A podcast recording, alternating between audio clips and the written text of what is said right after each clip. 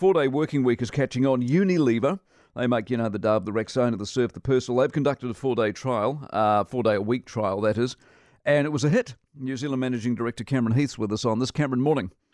Good morning, Mike. What's the size of your company? How many staff are we dealing with?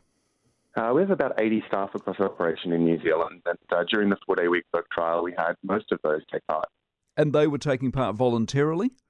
They were. We gave everyone the opportunity to either opt in or opt out of the trial. Everyone says what? It's great.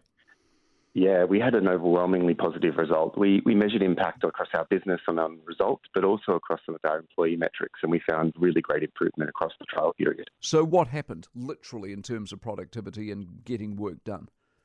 Yeah, we saw people really kind of lean into thinking more creatively about the type of work that they did, how they prioritized their day, how much time they spent in meetings, and how they used some of the supportive tools like uh, Microsoft Teams to enable them uh, to work in uh, more effective ways. So I'm taking it from your operation in New Zealand. You're actually producing bars of Dove soap. So in other words, there are certain things you've got to do. You're, you're at the I don't know what you would call it, the administrative or the executive side of the business. Correct, correct. We don't have manufacturing in New Zealand, but we do have a, a wide sales and marketing operation. Do you make an observation? See, because I can't have a four day week because this show is five days a week. There are some jobs you just can't do it. Uh, is is that similar in your company? Uh, we found in our operation in New Zealand that everyone was able to take part in the four day week, but it articulated in different ways for different people. So we had some people taking a full day off a week, other people starting late over five different days, other people starting early and finishing early. So it was really a discussion between the individual, their line manager, and their team uh, to come up with a way in which the four day week was articulated for that person. Does it say anything about how efficient you were or weren't previously if you can suddenly slice 20% off your week? Potentially, I, I, think though there's there's trapped capacity in, in every business and, and in all of us in the way in which we work. And I think that the four day week uh, gives us a little bit of skin in the game to say if we do things differently, we create a bit more value for the organisation and for the business, um, and there's a bit of a reward on the table for us. Um, you know, how can we think creatively to remove those things that you know really don't bring value to us or, or the business? Do you think it'll help churn?